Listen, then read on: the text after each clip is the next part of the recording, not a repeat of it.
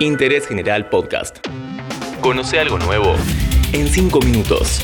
Alta tensión. Hola, ¿qué tal? Bienvenidos a un nuevo podcast de Interés General. Hoy tenemos un capítulo atómico. Te vamos a contar una de las historias más bizarras de la ciencia argentina y te vamos a explicar por qué somos potencia nuclear. Así como lo escuchaste. Pero ¿cómo empezó esta historia en Argentina? Vamos a ver.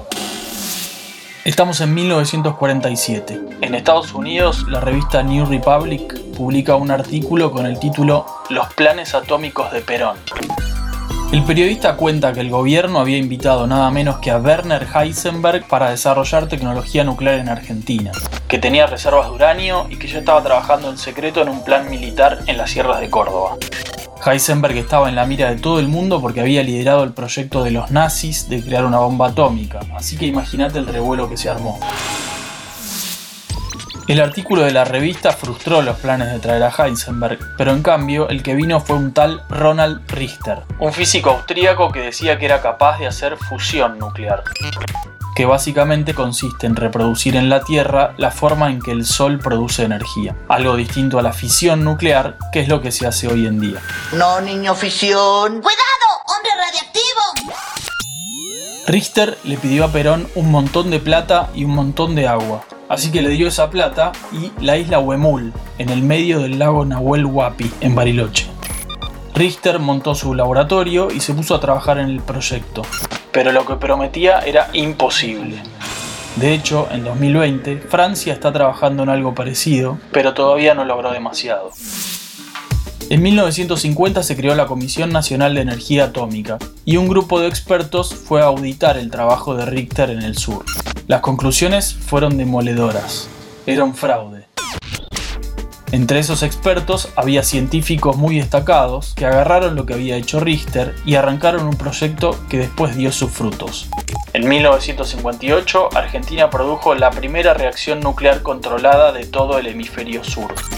Un hito descomunal de la ciencia argentina. 70 años después de la aventura de Richter, nuestro país tiene 3 centrales nucleares. Atucha 1 y 2 en la localidad de Lima, ahí nomás de Zárate, y la central de Embalse, en Córdoba. Las 3 produjeron este año un nivel récord de energía y llegaron en abril a 11% de toda la producción. Argentina tiene proyectada una 4ª central en un preacuerdo con China, pero está bastante frenada por 2 temas principalmente. Primero, porque muchos se oponen a que importemos tecnología que no controlamos. Y en segundo lugar, porque las centrales nucleares son muy caras. Hablamos de unos $8.000 millones, algo así como comprar 57 Lionel Messi. Tremendo plantel. La energía atómica está en un momento raro en el mundo. Chernobyl fue un golpe durísimo para la industria.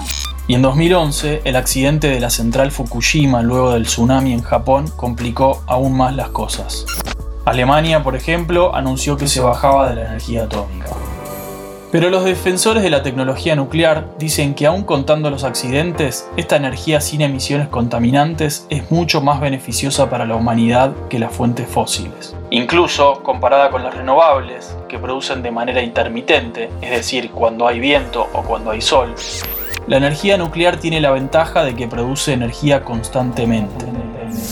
Pero la tecnología es impactante. Enormes cantidades de energía a partir de muy pequeñas porciones de materia. Y muchas aplicaciones externas, como la medicina nuclear, usos en alimentos y demás aplicaciones industriales.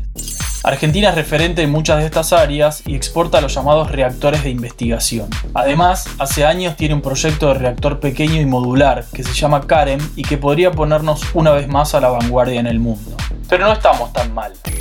De hecho, el número 1 del Organismo Internacional de Energía Atómica es argentino. Se llama Rafael Grossi y es el encargado de, entre otras cosas, controlar el programa nuclear de Irán y Corea del Norte. Tranqui, ¿no? Si te interesa esta historia, busca el libro de Mario Mariscotti, El secreto atómico de Huemul, que cuenta el caso de Richter en Bariloche y cómo se desarrolló la energía nuclear en Argentina. Y si todavía no viste la serie Chernobyl de HBO, mírala. Este fue el panorama de Interés General sobre la energía nuclear. La seguimos la próxima. Interés General Podcast. Encontranos en Spotify, en Instagram y en interésgeneral.com.ar.